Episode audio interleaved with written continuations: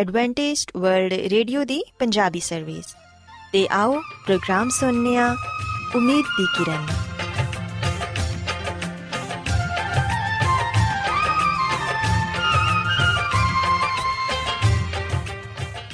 ਸਾਥਿਓ, ਮੈਂ ਤੁਹਾਡੀ ਮੇਜ਼ਬਾਨ ਫਰਾ ਸਲੀਮ ਪ੍ਰੋਗਰਾਮ ਉਮੀਦ ਦੀ ਕਿਰਨ ਦੇ ਨਾਲ ਤੁਹਾਡੀ ਖidmat 'ਚ ਹਾਜ਼ਰ ਹਾਂ। ਮੇਰੇ ਵੱਲੋਂ ਪ੍ਰੋਗਰਾਮ ਸੁਣਨ ਵਾਲੇ ਸਾਰੇ ਸਾਥੀਆਂ ਨੂੰ ਮੇਰਾ ਪਿਆਰ ਭਰਾ ਸਲਾਮ, ਕਬੂਲ ਹੋਏ।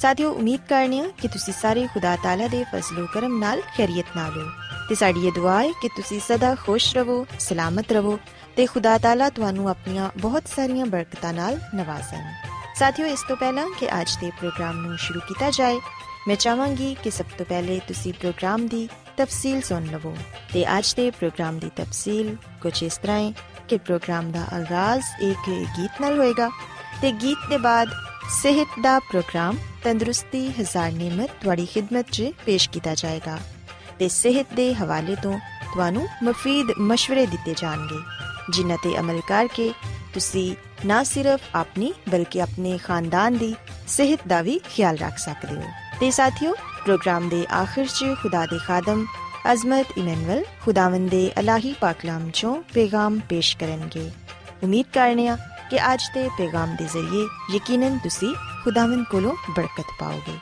ਸੋ ਆਓ ਸਾਥੀਓ ਪ੍ਰੋਗਰਾਮ ਦਾ ਆਗਾਜ਼ ਇਸ ਰੂਹਾਨੀ ਗੀਤ ਨਾਲ ਕਰੀਏ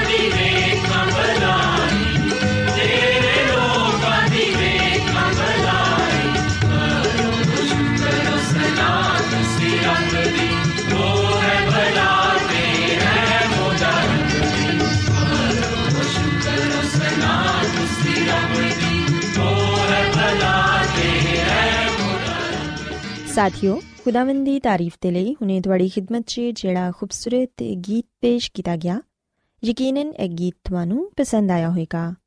ਹੁਣ ਵੇਲਾ ਹੈ ਕਿ ਸਿਹਤ ਦਾ ਪ੍ਰੋਗਰਾਮ ਤੰਦਰੁਸਤੀ ਹਜ਼ਾਰ ਨਿਮਤ ਤੁਹਾਡੀ ਖidmat 'ਚ ਪੇਸ਼ ਕੀਤਾ ਜਾਏ। ਸੋ ਸਾਥਿਓ ਅੱਜ ਸਿਹਤ ਦੇ ਪ੍ਰੋਗਰਾਮ 'ਚ ਮੈਂ ਤੁਹਾਨੂੰ ਹੈਜ਼ੇ ਦੀ ਬਿਮਾਰੀ ਦੇ ਬਾਰੇ ਦੱਸਾਂਗੀ। ਅੱਜ ਦੇ ਪ੍ਰੋਗਰਾਮ 'ਚ ਮੈਂ ਤੁਹਾਨੂੰ ਇਸ ਬਿਮਾਰੀ ਦੀਆਂ ਅਲਾਮਤ, ਵਜੂਹਾਂ, ਇਲਾਜ ਤੇ ਇਹਦੇ ਤੋਂ ਬਚਾਓ ਦੇ ਬਾਰੇ ਦੱਸਾਂਗੀ। ਸਾਥੀਓ, ਅਸੀਂ ਵੇਖਨੀਆ ਕਿ ਇਹ ਬਿਮਾਰੀ ਅਕਸਰ ਬਰਸਾਤ ਦੇ ਮੌਸਮ 'ਚ ਜ਼ਿਆਦਾ ਫੈਲਦੀ ਏ ਤੇ ਉਹ ਲੋਕ ਜਿਨ੍ਹਾਂ ਦੇ ਜਿਸਮ 'ਚ ਕੁਵਤੇ ਮਦਾਫਤ ਘੱਟ ਹੋਏ, ਉਹ ਲੋਕ ਇਸ ਬਿਮਾਰੀ ਦਾ ਜਲਦ ਸ਼ਿਕਾਰ ਹੋ ਜਾਂਦੇ ਨੇ।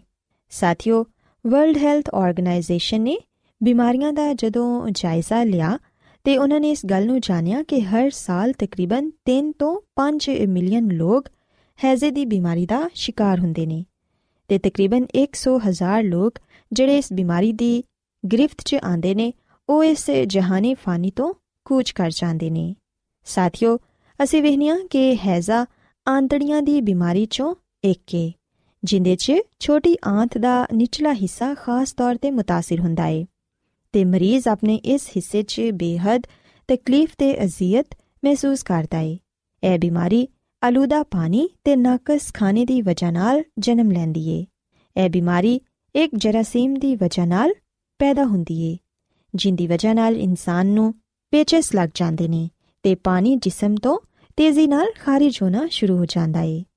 ਸਾਥੀਓ, ਅਗਰ ਇਸ ਬਿਮਾਰੀ ਦਾ ਇਲਾਜ ਜਲਦ ਨਾ ਕਰਵਾਇਆ ਜਾਏ, ਤੇ ਬਿਮਾਰੀ ਸ਼ਿੱਦਤ ਇਖਤਿਆਰ ਕਰ ਲੈਂਦੀ ਏ ਤੇ ਮਰੀਜ਼ ਦੀ ਜਾਨ ਘੰਟਿਆਂ 'ਚ ਹੀ ਜਾ ਸਕਦੀ ਏ। ਅਸੀਂ ਵੇਖਨੀਆ ਕਿ ਤਰੱਕੀ ਯਾਫਤਾ ਇਲਾਕੇ ਤੇ ਮੁਲਕਾਂ 'ਚ ਹੁਣ ਇਹ ਬਿਮਾਰੀ ਇਨੀ ਨਹੀਂ ਪਾਈ ਜਾਂਦੀ, ਜਿੰਨੀ ਕਿ ਗੈਰ ਤਰੱਕੀ ਯਾਫਤਾ ਇਲਾਕਿਆਂ 'ਚ ਪਾਈ ਜਾਂਦੀ ਏ। ਕਿਉਂਕਿ ਤਰੱਕੀ ਯਾਫਤਾ ਮਮਾਲਿਕ 'ਚ, ਹੁਣ ਪਾਣੀ ਦਾ ਇੰਤਜ਼ਾਮ ਤੇ ਪਾਣੀ ਦੇ ਅਖਰਾਜ ਦਾ ਇੰਤਜ਼ਾਮ ਬਿਹਤਰ ਹੋ ਚੁੱਕਿਆ ਏ। ਲੇਕਿਨ ਹਜੇ ਵੀ ਕੁਝ ਹਿੱਸੇ ਐਸੇ ਨੇ, ਜਿਨ੍ਹਾਂ 'ਚ ਇਹ ਬਿਮਾਰੀ ਬਹੁਤ ਜ਼ਿਆਦਾ ਪਾਈ ਜਾਂਦੀ ਏ ਤੇ ਇਨਸਾਨ ਇਸ ਬਿਮਾਰੀ ਦੇ ਬਾਇਸ ਮਰ ਰਹੇ ਨੇ। ਸਾਥੀਓ, ਅਸੀਂ ਵੇਖਨੀਆ ਕਿ ਇਸ ਬਿਮਾਰੀ ਦੇ ਆਗਾਜ਼ 'ਚ ਹੀ ਇਨਸਾਨ ਨੂੰ ਦਸਤ ਲੱਗ ਜਾਂਦੇ ਨੇ। ਤੇ ਮਰੀਜ਼ ਦੇ ਜਿਸਮ 'ਚੋਂ ਤਕਰੀਬਨ 1 ਘੰਟੇ ਦੇ ਅੰਦਰ ਅੰਦਰ 1 ਲੀਟਰ ਪਾਣੀ ਖਾਰਜ ਹੁੰਦਾ ਏ। ਤੇ ਪਾਣੀ ਜਿਸਮ ਤੋਂ ਖਾਰਜ ਹੋਣ ਦੀ ਵਜ੍ਹਾ ਨਾਲ ਮਰੀਜ਼ ਦੀਆਂ ਅੱਖਾਂ ਤੇ ਮੂੰਹ ਖੁਸ਼ਕ ਹੋ ਜਾਂਦਾ ਏ। ਪਿਆਸ ਬਹੁਤ ਜ਼ਿਆਦਾ ਲੱਗਦੀ ਏ। ਜਿਲਦ ਤੇ ਚੁਰੀਆਂ ਪੈ ਜਾਂਦੀਆਂ ਨੇ ਤੇ ਬਲੱਡ ਪ੍ਰੈਸ਼ਰ ਲੋ ਹੋ ਜਾਂਦਾ ਏ। ਦਿਲ ਦੀ ਧੜਕਨ ਬੇਕਾਇਦਾ ਹੋ ਜਾਂਦੀ ਏ। ਜੀ ਮਤਲਾਂਦਾ ਏ ਤੇ ਕਹਿ ਵੀ ਹੁੰਦੀ ਏ। ਕਦੀ ਕਦਾਰ ਤੇ ਅਮਲ ਘੰਟਿਆਂ ਤੱਕ ਜਾਰੀ ਰਹਿੰਦਾ ਏ। ਸਾਥੀਓ, ਯਾਦ ਰੱਖੋ ਕਿ ਹੈਜ਼ੇ ਦਾ ਇਲਾਜ ਬਹੁਤ ਸਾਦਾ ਜਿਹਾ ਏ। ਇਸ ਬਿਮਾਰੀ ਦੀ ਵਜ੍ਹਾ ਨਾਲ ਇਨਸਾਨ ਦੇ ਜਿਸਮ 'ਚੋਂ ਪਾਣੀ ਖਤਮ ਹੋ ਜਾਂਦਾ ਏ, ਜਿੰਦੇ ਬਾਇਸ ਇਨਸਾਨ ਮੌਤ ਦਾ ਸ਼ਿਕਾਰ ਵੀ ਹੋ ਜਾਂਦਾ ਏ। ਸੋ ਇਸ ਲਈ ਸਾਥੀਓ, ਇਲਾਜ ਦੇ ਲਈ ਜ਼ਰੂਰੀ ਏ ਕਿ ਮਰੀਜ਼ ਨੂੰ ਜ਼ਿਆਦਾ ਤੋਂ ਜ਼ਿਆਦਾ ਪਾਣੀ ਤੇ ਜੂਸ ਵਗੈਰਾ ਪਿਲਾਏ ਜਾਣ। ਇਲਾਜ ਦਾ ਆਗਾਜ਼ ਜਿਸਮ ਤੋਂ ਜ਼ਾਇਆ ਹੋਣ ਵਾਲੇ ਨਮਕੀਆਤ ਤੇ ਮਾਇਆਤ ਦੀ ਬਹਾਲੀ ਨਾਲ ਹੀ ਕੀਤਾ ਜਾਣਾ ਚਾਹੀਦਾ ਏ। ਕਿਉਂਕਿ ਮਾਇਆਤ ਤੇ ਨਮਕੀਆਤ ਇਨਸਾਨ ਦੇ ਬਦਨ 'ਚ ਜਾ ਕੇ ਪਾਣੀ ਦੀ ਕਮੀ ਨੂੰ ਪੂਰਾ ਕਰ ਦਿੰਦੇ ਨੇ। ਸਾਥੀਓ, ਇਸ ਮਰਜ਼ 'ਚ ਤੁਸੀਂ ਮਰੀਜ਼ ਨੂੰ ਇੱਕ ਚਾय ਵਾਲਾ ਚਮਚ ਨਮਕ ਲਵੋ ਤੇ 6 ਚਾय ਦੇ ਚਮਚ ਚੀਨੀ ਲੈ ਕੇ ਉਹਨੂੰ ਉਬਲੇ ਹੋਏ ਠੰਡੇ ਪਾਣੀ 'ਚ ਮਿਲਾ ਕੇ ਮਰੀਜ਼ ਨੂੰ ਦਵੋ ਤੇ ਹਰ 5 ਮਿੰਟ ਦੇ ਬਾਅਦ ਮਰੀਜ਼ ਨੂੰ ਕਹੋ ਕਿ ਉਸ ਪਾਣੀ ਦੇ ਛੋਟੇ-ਛੋਟੇ ਘੁੱਟ ਪੀਏ। ਇਸ ਤਰ੍ਹਾਂ ਕਰਨ ਨਾਲ ਜਿਹੜੇ ਨਮਕੀਆਤ ਤੇ ਪਾਣੀ ਵਗੈਰਾ ਜਿਸਮ 'ਚੋਂ ਖਾਰਜ ਹੋ ਚੁੱਕਿਆ ਹੁੰਦਾ ਏ, ਉਹ ਜਲਦ ਪੂਰਾ ਹੋ ਜਾਂਦਾ ਏ। ਤੇ ਕਈ ਮਰੀਜ਼ਾਂ ਨੂੰ ਤੇ ਇਸ ਬਿਮਾਰੀ 'ਚ ਡ੍ਰਿਪ ਵੀ ਲਗਾਈ ਜਾਂਦੀ ਏ, ਤਾਂ ਕਿ ਮਰੀਜ਼ ਜਲਦ ਸਿਹਤਯਾਬ ਹੋ ਸਕੇ। ਸਾਥੀਓ, ਇਸ ਬਿਮਾਰੀ ਤੋਂ ਬਚਣ ਦੇ ਲਈ ਤੁਹਾਨੂੰ ਕੁਝ ਇhtiyati ਤਦਾਬੀਰ ਤੇ ਅਮਲ ਕਰਨ ਦੀ ਜ਼ਰੂਰਤ ਹੈ ਸਭ ਤੋਂ ਪਹਿਲੇ ਤੇ, ਤੁਸੀਂ ਇਹ ਗੱਲ ਯਾਦ ਰੱਖੋ ਕਿ ਆਪਣੇ ਹੱਥਾਂ ਨੂੰ ਹਮੇਸ਼ਾ ਕਿਸੇ ਅੱਛੇ ਸਾਬੁਨ ਤੇ ਪਾਣੀ ਨਾਲ ਧੋਵੋ। ਖਾਸ ਤੌਰ ਤੇ ਬੈਤਲ ਖਲਾ ਤੋਂ ਫਾਰਿਗ ਹੋਣ ਦੇ ਬਾਅਦ ਤੇ ਖਾਣ ਪੀਣ ਵਾਲੀਆਂ ਚੀਜ਼ਾਂ ਨੂੰ ਛੂਣ ਤੋਂ ਪਹਿਲੇ ਹੱਥ ਜ਼ਰੂਰ ਧੋਵੋ। ਖਾਣਾ ਖਾਣ ਤੋਂ ਪਹਿਲੇ ਆਪਣੇ ਹੱਥਾਂ ਨੂੰ ਜ਼ਰੂਰ ਸਾਫ਼ ਕਰੋ। ਤਕਰੀਬਨ 15 ਸੈਕਿੰਡ ਆਪਣੇ ਹੱਥਾਂ ਤੇ ਸਾਬੁਨ ਲੱਗਿਆ ਰਹਿਣ ਦਿਓ। ਉਹਨਾਂ ਨੂੰ ਅੱਛੀ ਤਰ੍ਹਾਂ ਮਲੋ ਤੇ ਫਿਰ ਪਾਣੀ ਨਾਲ ਧੋ ਲਵੋ। ਇਹਦੇ ਇਲਾਵਾ ਸਾਥੀਓ, ਸਿਰਫ ਤੇ ਸਿਰਫ ਉਬਲੇ ਹੋਇਆ ਪਾਣੀ ਇਸਤੇਮਾਲ ਕਰੋ। ਨਲ ਦਾ ਪਾਣੀ ਬਰਾਏ ਰਾਸਤ ਪੀਣ ਤੋਂ ਪਰਹੇਜ਼ ਕਰੋ। ਬਲਕਿ ਪਾਣੀ ਨੂੰ ਪਹਿਲੇ ਅੱਛੀ ਤਰ੍ਹਾਂ ਉਬਾਲ ਲਵੋ ਫਿਰ ਉਹਨੂੰ ਠੰਡਾ ਕਰਕੇ ਇਸਤੇਮਾਲ ਕਰੋ ਤੇ ਖਾਣਾ ਵੀ ਇਸੇ ਪਾਣੀ ਨਾਲ ਹੀ ਬਣਾਓ। ਕੋਸ਼ਿਸ਼ ਕਰੋ ਕਿ ਖਾਣਾ ਹਮੇਸ਼ਾ ਗਰਮ ਹੀ ਇਸਤੇਮਾਲ ਕਰੋ। ਅਗਰ ਤੁਸੀਂ ਕਿਤੇ ਬਾਹਰ ਖਾਣਾ ਖਾਣ ਦੇ ਲਈ ਜਾ ਰਹੇ ਹੋ, ਤੇ ਫਿਰ ਵੀ ਇਸ ਗੱਲ ਦਾ ਧਿਆਨ ਰੱਖੋ ਕਿ ਜਿਹੜਾ ਖਾਣਾ ਤੁਸੀਂ ਖਾ ਰਹੇ ਹੋ, ਉਹ ਤਾਜ਼ਾ ਹੋਏ ਤੇ ਉਸ ਖਾਣੇ ਨੂੰ ਗਰਮ-ਗਰਮ ਹੀ ਇਸਤੇਮਾਲ ਕਰੋ। ਇਹਦੇ ਇਲਾਵਾ ਸਾਥੀਓ, ਮੈਂ ਤੁਹਾਨੂੰ ਇਹ ਵੀ ਦੱਸਣਾ ਚਾਹਾਂਗੀ ਕਿ ਹੈਜ਼ੇ ਦੇ ਜਰਾਸੀਮ ਜ਼ਿਆਦਾਤਰ ਮੱਛਲੀ ਤੇ ਝੀਂਗੇ 'ਚ ਪਾਏ ਜਾਂਦੇ ਨੇ। ਸੋ ਬਰਸਾਤ ਦੇ ਮੌਸਮ 'ਚ ਐਸੀਆਂ ਚੀਜ਼ਾਂ ਖਾਣ ਤੋਂ ਪਰਹੇਜ਼ ਕਰੋ। ਤੇ ਅਗਰ ਤੁਸੀਂ ਇਸਤੇਮਾਲ ਕਰਨਾ ਹੀ ਚਾਹੁੰਦੇ ਹੋ, ਤੇ ਫਿਰ ਉਹਨਾਂ ਨੂੰ ਅੱਛੀ ਤਰ੍ਹਾਂ ਪਕਾ ਕੇ ਇਸਤੇਮਾਲ ਕਰੋ। ਕੋਸ਼ਿਸ਼ ਕਰੋ ਕਿ ਜ਼ਿਆਦਾ ਤੋਂ ਜ਼ਿਆਦਾ ਫਲ ਤੇ ਸਬਜ਼ੀਆਂ ਦਾ ਇਸਤੇਮਾਲ ਕਰੋ। ਐਸੇ ਫਲ ਤੇ ਸਬਜ਼ੀਆਂ ਜਿਨ੍ਹਾਂ ਦਾ ਛਿਲਕਾ ਉਤਾਰਿਆ ਜਾ ਸਕਦਾ ਹੋਏ। ਮਸਲਨ ਕੇਲੇ ਤੇ ਮਾਲਟੇ ਵਗੈਰਾ ਜ਼ਿਆਦਾ ਖਾਓ। ਇਹਦੇ ਇਲਾਵਾ ਸਾਥੀਓ ਸਲਾਦ ਵਗੈਰਾ ਤੋਂ ਵੀ ਪਰਹੇਜ਼ ਕਰੋ। ਕਿਉਂਕਿ ਕਈ ਦਫਾ ਇਸ ਤਰ੍ਹਾਂ ਹੁੰਦਾ ਹੈ ਕਿ ਅਸੀਂ ਪੁਰਾਣਾ ਸਲਾਦ ਇਸਤੇਮਾਲ ਕਰ ਲੈਨੇ ਆ ਜਿਹੜਾ ਕਿ ਹੈਜ਼ੇ ਦੀ ਬਿਮਾਰੀ ਦਾ ਬਾਇਸ ਬਣਦਾ ਏ। ਸੋ ਅਗਰ ਤੁਸੀਂ ਸਲਾਦ ਖਾਣਾ ਏ, ਤੇ ਉਹਨੂੰ ਤਾਜ਼ਾ ਹੀ ਕੱਟੋ ਤੇ ਤਾਜ਼ਾ ਇਸਤੇਮਾਲ ਕਰੋ। ਸਲਾਦ ਦੇ ਪੱਤੇ ਵਗੈਰਾ ਅੱਛੀ ਤਰ੍ਹਾਂ ਪਾਣੀ ਨਾਲ ਧੋ ਲਵੋ, ਤਾਂ ਕਿ ਤਮਾਮ ਤਰ ਸਬਜ਼ੀਆਂ ਜਰਾਸੀਮ ਤੋਂ ਪਾਕ ਹੋ ਜਾਣ। ਸਾਥੀਓ, ਯਾਦ ਰੱਖੋ ਕਿ ਹੈਜ਼ੇ ਤੇ ਕਾਬੂ ਪਾਣ ਦਾ ਇੱਕ ਹੋਰ ਤਰੀਕਾ ਇਲਾਕੇ 'ਚ ਸਪਲਾਈ ਹੋਣ ਵਾਲੇ ਪਾਣੀ ਨੂੰ ਸਾਫ਼ ਕਰਨਾ ਹੈ ਉਹਨੂੰ ਜਰਾਸੀਮ ਤੋਂ ਪਾਕ ਕਰੋ ਤੇ ਮਾਹੌਲ ਦੀ ਸਫ਼ਾਈ ਦੇ ਨਿਜ਼ਾਮ ਨੂੰ ਵੀ ਬਿਹਤਰ ਬਣਾਓ। ਫਜ਼ਲਾਤ ਤੇ ਗੰਦਗੀ ਨੂੰ ਆਬਾਦੀ ਤੋਂ ਦੂਰ ਸੁੱਟੋ ਤੇ ਪਾਣੀ ਹਮੇਸ਼ਾ ਉਬਾਲ ਕੇ ਇਸਤੇਮਾਲ ਕਰੋ। ਖਾਣਾ ਪਕਾਉਣ 'ਚ ਵੀ ਇਹੋ ਹੀ ਪਾਣੀ ਇਸਤੇਮਾਲ ਕਰੋ। ਤਮਾਮ ਖਾਣ ਪੀਣ ਵਾਲੀਆਂ ਚੀਜ਼ਾਂ ਨੂੰ ਢੱਕ ਕੇ ਰੱਖੋ ਤੇ ਸਬਜ਼ੀਆਂ ਤੇ ਫਲਾਂ ਨੂੰ ਇਸਤੇਮਾਲ ਕਰਨ ਤੋਂ ਪਹਿਲੇ ਉਹਨਾਂ ਨੂੰ ਅੱਛੀ ਤਰ੍ਹਾਂ ਧੋ ਲਵੋ ਤਾਂ ਕਿ ਤੁਸੀਂ ਮੁxtਲਿਫ ਜਰਾਸੀਮ ਤੋਂ ਮਹਿਫੂਜ਼ ਰਹਿ ਸਕੋ ਤੇ ਇਸ ਮੂਜ਼ੀ ਮਰਜ਼ ਤੋਂ ਵੀ ਬਚ ਸਕੋ। ਸਾਥੀਓ, ਖੁਦਾਵੰਦ ਦੀ ਖਾਦਮਾ ਮਿਸਿਸ ਐਲਨ ਜੀ ਵਾਈਟ ਆਪਣੀ ਕਿਤਾਬ ਸ਼ਿਫਾ ਦੇ ਚਸ਼ਮੇ 'ਚ ਸਾਨੂੰ ਦੱਸਦੀ ਏ ਕਿ ਸਾਨੂੰ ਮਰੀਜ਼ ਦੀ ਗਜ਼ਾ ਦਾ ਖਾਸ ਖਿਆਲ ਰੱਖਣਾ ਚਾਹੀਦਾ ਏ। ਕਿਉਂਕਿ ਕਈ ਦਫਾ ਇਸ ਤਰ੍ਹਾਂ ਹੁੰਦਾ ਏ ਕਿ ਅਸੀਂ ਇਹ ਸੋਚਨੇ ਆ ਕਿ ਮਰੀਜ਼ ਬਿਮਾਰੀ ਦੇ ਬਾਇਸ ਗਜ਼ਾ ਦੀ ਕਮੀ ਦਾ ਸ਼ਿਕਾਰ ਹੋ ਚੁੱਕਿਆ ਏ। ਸੋ ਇਸ ਲਈ ਅਸੀਂ ਇਸ ਡਰ ਤੋਂ ਕਿ ਮਰੀਜ਼ ਕਮਜ਼ੋਰ ਨਾ ਹੋ ਜਾਏ, ਉਹਨੂੰ ਬਹੁਤ ਜ਼ਿਆਦਾ ਖਿਲਾਣਾ ਪਿਲਾਣਾ ਸ਼ੁਰੂ ਕਰ ਦੇਨੇ ਆ ਜਿਹੜਾ ਕਿ ਉਹ ਜਲਦ ਹਜ਼ਮ ਵੀ ਨਹੀਂ ਕਰ ਪਾਉਂਦਾ। ਸੋ ਇਸ ਲਈ ਸਾਨੂੰ ਇਹ ਯਾਦ ਰੱਖਣ ਦੀ ਜ਼ਰੂਰਤ ਹੈ ਕਿ ਅਸੀਂ ਮਰੀਜ਼ ਨੂੰ ਬਿਮਾਰੀ ਦੀ ਹਾਲਤ 'ਚ ਬਹੁਤ ਜ਼ਿਆਦਾ ਨਾ ਖਿਲਾ ਦਈਏ, ਜਿਹੜਾ ਕਿ ਉਹ ਹਜ਼ਮ ਵੀ ਨਾ ਕਰ ਸਕੇ, ਕਿਉਂਕਿ ਬਿਮਾਰੀ ਦੇ ਬਾਇਸ ਇਨਸਾਨ ਦਾ ਨਿਜ਼ਾਮੇ ਹਜ਼ਮ ਵੀ ਕਮਜ਼ੋਰ ਹੋ ਜਾਂਦਾ ਹੈ। ਸੋ ਮਰੀਜ਼ ਨੂੰ ਹਲਕੀ ਫੁਲਕੀ ਗਿਜ਼ਾ ਦਵੋ, ਗਲਤ ਕਿਸਮ ਦੀ ਖੁਰਾਕ ਉਹਦੀ ਸਿਹਤ ਨੂੰ ਨੁਕਸਾਨ ਪਹੁੰਚਾ ਸਕਦੀ ਏ।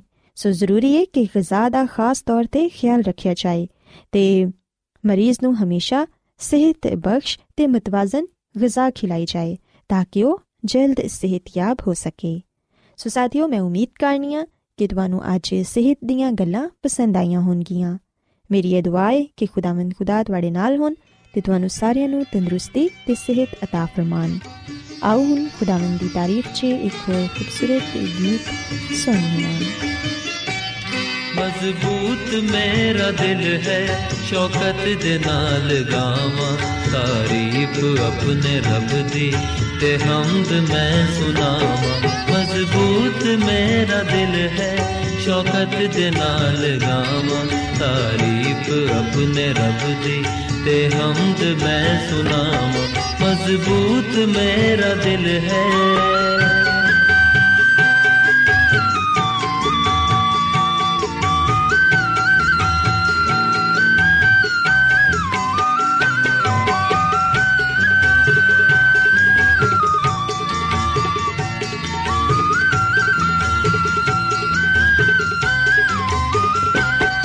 ਬਰਬਤ ਬੀਨ ਜਾਗੇ, ਮੈਂ ਜਾਗਾਂਗਾ ਸਵੇਰੇ।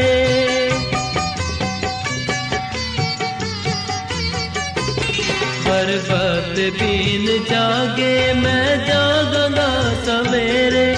ਕੌਮਾਂ ਤੇ ਉਮਤਾਂ ਵਿੱਚ ਸ਼ੁਕਰਾਨੇ ਗਾਵਾਂ ਤੇਰੇ, ਸ਼ੁਕਰਾਨੇ ਗਾਵਾਂ ਤੇਰੇ। ਮਜ਼ਬੂਤ ਮੇਰਾ ਦਿਲ ਹੈ ਸ਼ੌਕਤ ਦੇ ਨਾਲ ਗਾਵਾਂ। ਤਾਰੀਫ ਆਪਣੇ ਰੱਬ ਦੀ ਤੇ ਹਮਦ ਮੈਂ ਸੁਣਾਵਾਂ। ਮਜ਼ਬੂਤ ਮੇਰਾ ਦਿਲ ਹੈ।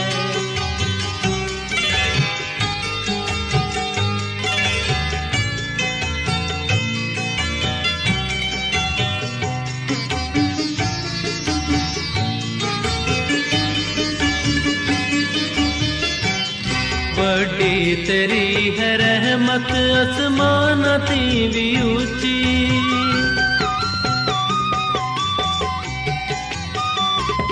बड़ी तेरी है रहमत, आसमान भी ऊँची।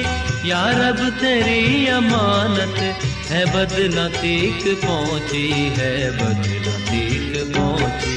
मज़बूत मेरा दिल है ਸ਼ੌਕਤ ਦੇ ਨਾਲ ਗਾਵਾਂ, ਤਾਰੀਫ ਆਪਣੇ ਰੱਬ ਦੀ ਤੇ ਹਮਦ ਮੈਂ ਸੁਣਾਵਾਂ। ਮਜ਼ਬੂਤ ਮੇਰਾ ਦਿਲ ਹੈ।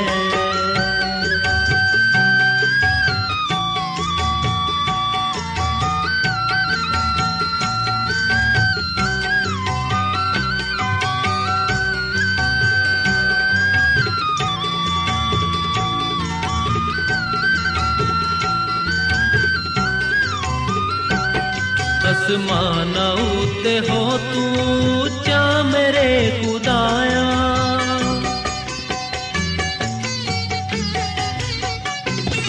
ਅਸਮਾਨਾਂ ਉੱਤੇ ਹੋ ਤੂੰ ਉੱਚਾ ਮੇਰੇ ਖੁਦਾਇਆ। ਸਭ ਧਰਤੀ ਉੱਤੇ ਜ਼ਾਹਿਰ ਹੋਵੇ ਜਲਾਲ ਤੇਰਾ, ਹੋਵੇ ਜਲਾਲ ਤੇਰਾ। ਮਜ਼ਬੂਤ ਮੇਰਾ ਦਿਲ ਹੈ, ਸ਼ੌਕਤ ਦੇ ਨਾਲ ਗਾਵਾਂ। ਤਾਰੀਫ ਆਪਣੇ ਰੱਬ ਦੀ ਤੇ ਹਮਦ ਮੈਂ ਸੁਣਾਵਾਂ ਮਜ਼ਬੂਤ ਮੇਰਾ ਦਿਲ ਹੈ ਰੋਜ਼ਾਨਾ ਐਡਵੈਂਟਿਸਟ ਵਰਲਡ ਰੇਡੀਓ 24 ਘੰਟੇ ਦਾ ਪ੍ਰੋਗਰਾਮ ਜਨੂਬੀ ਏਸ਼ੀਆ ਦੇ ਲਈ ਪੰਜਾਬੀ ਉਰਦੂ ਅੰਗਰੇਜ਼ੀ ਸਿੰਧੀ ਤੇ ਦੂਜੀਆਂ ਬਹੁਤ ਸਾਰੀਆਂ ਜ਼ੁਬਾਨਾਂ ਵਿੱਚ ਨਸ਼ਰ ਕਰਦਾ ਹੈ ਸਿਹਤ ਮਤਵਾਜ਼ਨ ਖੁਰਾਕ تعلیم ਖਾਨਦਾਨੀ ਜ਼ਿੰਦਗੀ ਤੇ ਬਾਈਬਲ ਮੁਕੱਦਸ ਨੂੰ ਸਮਝਣ ਦੇ ਲਈ ਐਡਵੈਂਟਿਸਟ ਵਰਲਡ ਰੇਡੀਓ ਜ਼ਰੂਰ ਸੁਨੋ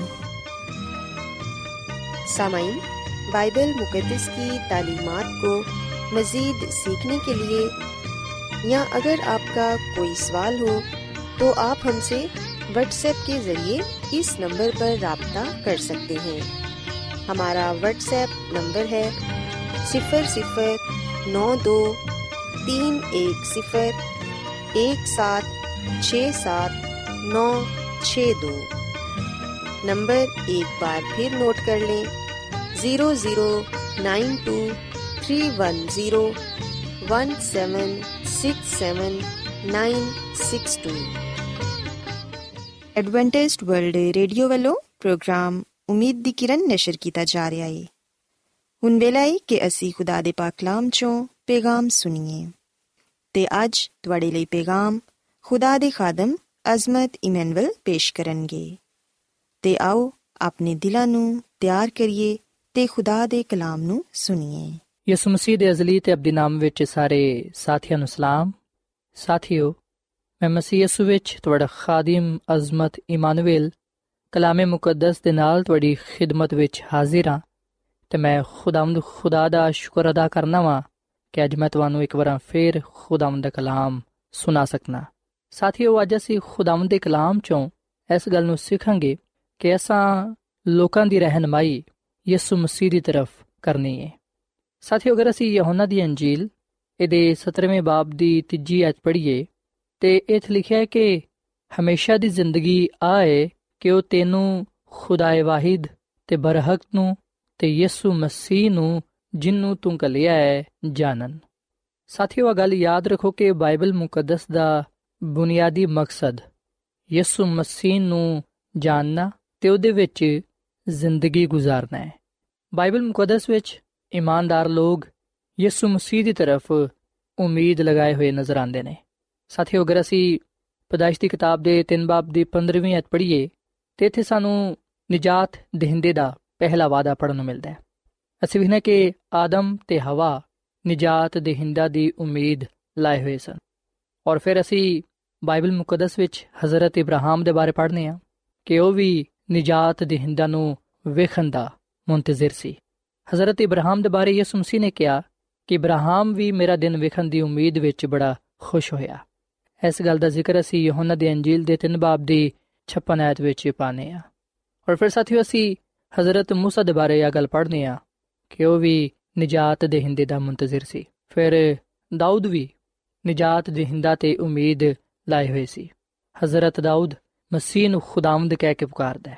ਜ਼ਬੂਰ 16 ਦੀ 9 ਤੇ 10 ਆਇਤ ਵਿੱਚ ਅਸੀਂ ਦਾਊਦ ਦੇ ਖਿਆਲਾਤ, ਜਿਹੜੇ ਕਿ ਉਹ ਯਿਸੂ ਮਸੀਹ ਦੇ ਬਾਰੇ ਰੱਖਦਾ ਸੀ, ਉਹਨਾਂ ਦੇ ਬਾਰੇ ਅਸੀਂ ਪੜ੍ਹਨੇ ਆ। ਔਰ ਫਿਰ ਸਾਥੀਓ, ਅਸੀਂ ਨਾ ਕਿ ਯਸਾਇਆ ਨਬੀ ਨੇ ਵੀ ਆਪਣੀ ਕਿਤਾਬ ਵਿੱਚ ਯਿਸੂ ਮਸੀਹ ਦੇ ਬਾਰੇ ਬਹੁਤ ਸਾਰੀ ਪੇਸ਼ਨਗੋਈਆਂ ਕੀਤੀਆਂ। ਤੇ ਅਸੀਂ ਵੇਖਣਾ ਕਿ ਯਿਸੂ ਮਸੀਹ ਨੇ ਆਪਣੀ ਖਿਦਮਤ ਦਾ ਆਗਾਜ਼ ਯਸਾਇਆ ਨਬੀ ਦੇ ਅਲਫਾਜ਼ ਦੇ ਨਾਲ ਕੀਤਾ। ਤੇ ਜਦੋਂ ਯਿਸੂ ਮਸੀਹ ਨੇ ਯਸਾਇਆ ਨਬੀ ਦਾ ਸਹੀਫਾ ਪੜਿਆ ਉਸ ਵੇਲੇ ਯਿਸੂ ਮਸੀਹ ਨੇ ਫਰਮਾਇਆ ਕਿ ਅੱਜ ਇਹ ਅਨਵਿਸ਼ਤਾ ਪੂਰਾ ਹੋਇਆ। ਤੇ ਇਸ ਗੱਲ ਦਾ ਜ਼ਿਕਰ ਅਸੀਂ ਲੂਕਾ ਦੇ ਇੰਜੀਲ ਦੇ 4 ਬਾਬ ਦੀ 21 ਵਿੱਚ ਪੜ੍ਹਨੇ ਆ ਸੋ ਸਾਥੀਓ ਗੱਲ ਯਾਦ ਰੱਖੋ, ਹਜ਼ਰਤ ਆਦਮ ਤੋਂ ਲੈ ਕੇ ਯਹੋਨਾ ਬਪਤਿਸਮਾ ਦੇਣ ਵਾਲੇ ਤੱਕ ਸਾਰੇ ਯਿਸੂ ਮਸੀਹ ਦੀ ਤਰਫ ਨਜ਼ਰਾਂ ਲਗਾਏ ਹੋਏ ਸਨ। ਸਾਰੇ ਦੇ ਸਾਰੇ ਯਿਸੂ ਮਸੀਹ ਦੀ ਆਮਦ ਦੇ ਮੁੰਤਜ਼ਰ ਸਨ।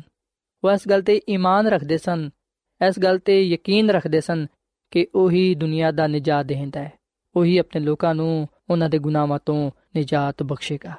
ਤੇ ਅਸੀਂ ਵੇਖਨੇ ਕਿ ਨਾ ਸਿਰਫ ਉਹ ਖੁਦ ਯਿਸੂ ਮਸੀਹ ਤੇ ਈਮਾਨ ਲੈ ਕੇ ਆਏ, ਬਲਕਿ ਅਸੀਂ ਵੇਖਨੇ ਕਿ ਹਜ਼ਰਤ ਆਦਮ ਤੋਂ ਲੈ ਕੇ ਯਹੋਨਾ ਤੱਕ ਇਹਨਾਂ ਸਾਰੇ ਲੋਕਾਂ ਨੇ, ਖੁਦਾ ਦੇ ਨਬੀਆਂ ਪੈਗੰਬਰਾਂ ਨੇ ਲੋਕਾਂ ਦੀ ਰਹਿਨਮਾਈ ਯਿਸੂ ਮਸੀਹ ਦੀ ਤਰਫ ਕੀਤੀ। ਯਾਨੀ ਕਿ ਉਹਨਾਂ ਨੇ ਲੋਕਾਂ ਨੂੰ ਯਿਸੂ ਮਸੀਹ ਦੇ ਬਾਰੇ ਦੱਸਿਆ, ਤਾਂ ਕਿ ਲੋਕ ਯਿਸੂ ਮਸੀਹ ਤੇ ਈਮਾਨ ਲਿਆ ਕੇ ਨਜਾਤ ਹਾਸਲ ਕਰਨ।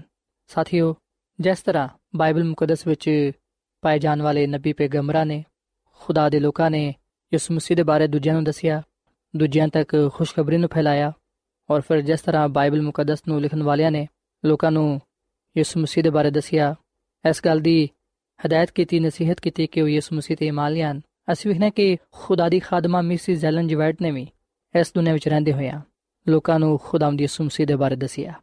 ਲੋਕਾਂ ਨੂੰ ਇਸ ਗੱਲ ਦੀ ਹਦਾਇਤ ਕੀਤੀ ਕਿ ਉਹ ਨਜਾਤ ਦੇਹਿੰਦਾ, ਯਾਨੀ ਕਿ ਖੁਦਾਵੰਦ ਯਿਸੂ ਮਸੀਹ ਨੂੰ ਕਬੂਲ ਕਰਨ। ਸਾਥੀਓ, ਅਗਰ ਅਸੀਂ ਖੁਦਾ ਦੀ ਖਾਦਮਾ ਮਿਸਿਸ ਜ਼ੈਲਨ ਜਵੈਟ ਦੀ ਕਿਤਾਬ ਨੂੰ ਪੜ੍ਹੀਏ, ਤੇ ਉਹ ਆਪਣੀ ਕਿਤਾਬ ਮਾਉਂਟ ਆਫ ਬਲੇਸਿੰਗ ਵਿੱਚ ਇਹਦੇ ਸਫਾ ਨੰਬਰ 9 ਵਿੱਚ ਆ ਗੱਲ ਲਿਖਦੀ ਏ, ਖੁਦਾ ਦੀ ਖਾਦਮਾ ਮਿਸਿਸ ਐਲਨ ਜਵਾਈਟ ਫਰਮਾਂਦੀ ਹੈ ਕਿ ਸ਼ਾਇਦ ਤੁਹਾਡਾ ਮਾਜ਼ੀ ਬੁਰਾ ਗੁਜ਼ਰਿਆ ਹੋਏ।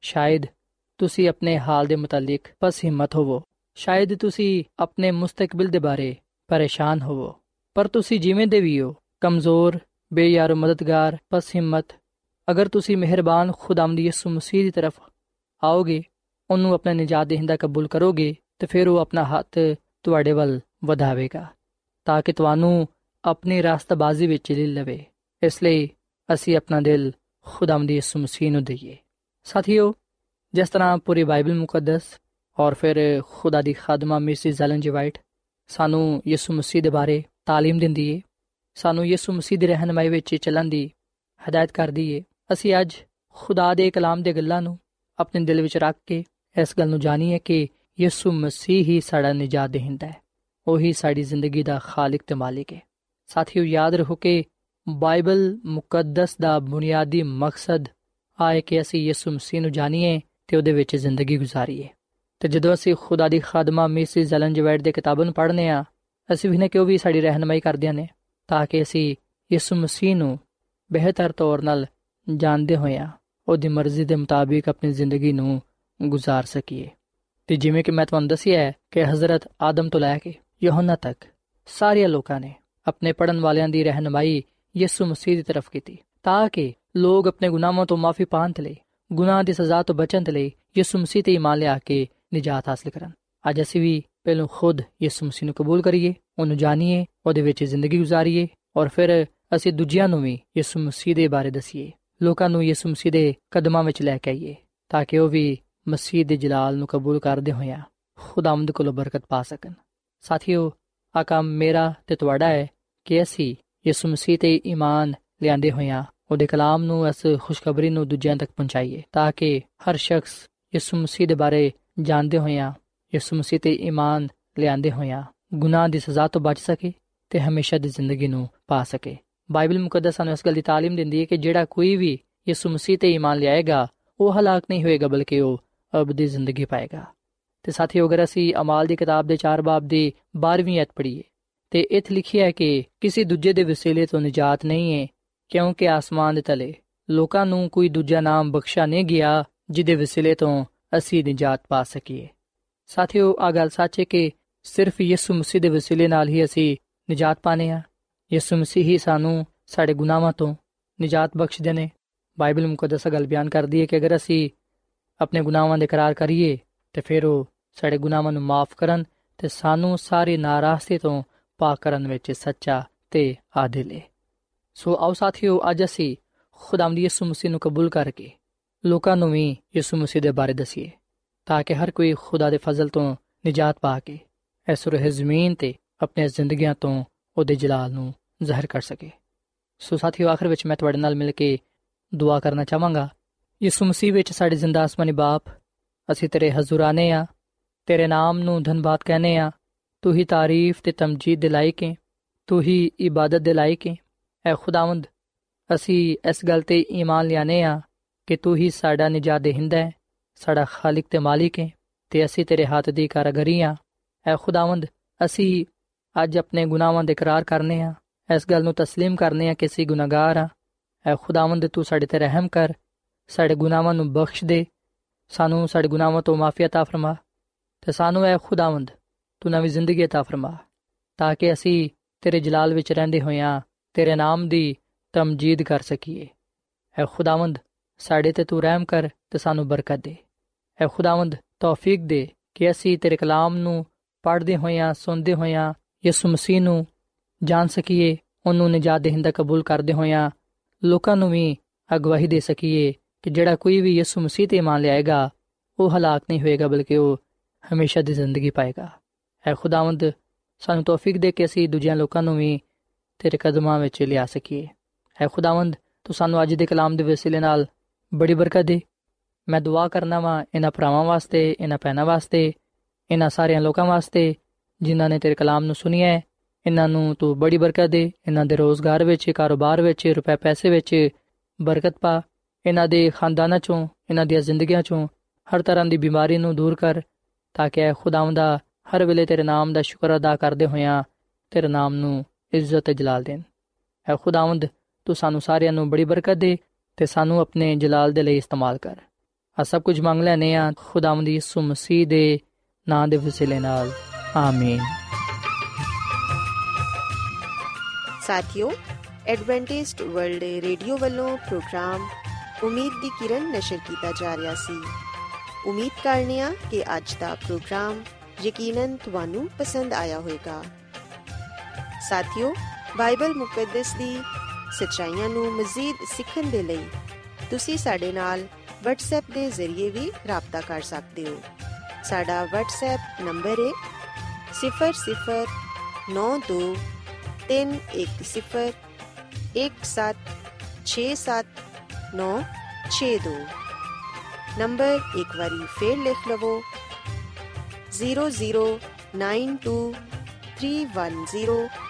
009231701767 ਸਾਥਿਓ, ਕੱਲ ਇਸੇ ਵੇਲੇ ਤੇ ਇਸੇ ਫ੍ਰੀਕਵੈਂਸੀ ਤੇ ਦੁਬਾਰਾ ਤੁਹਾਡੇ ਨਾਲ ਮੁਲਾਕਾਤ ਹੋਏਗੀ।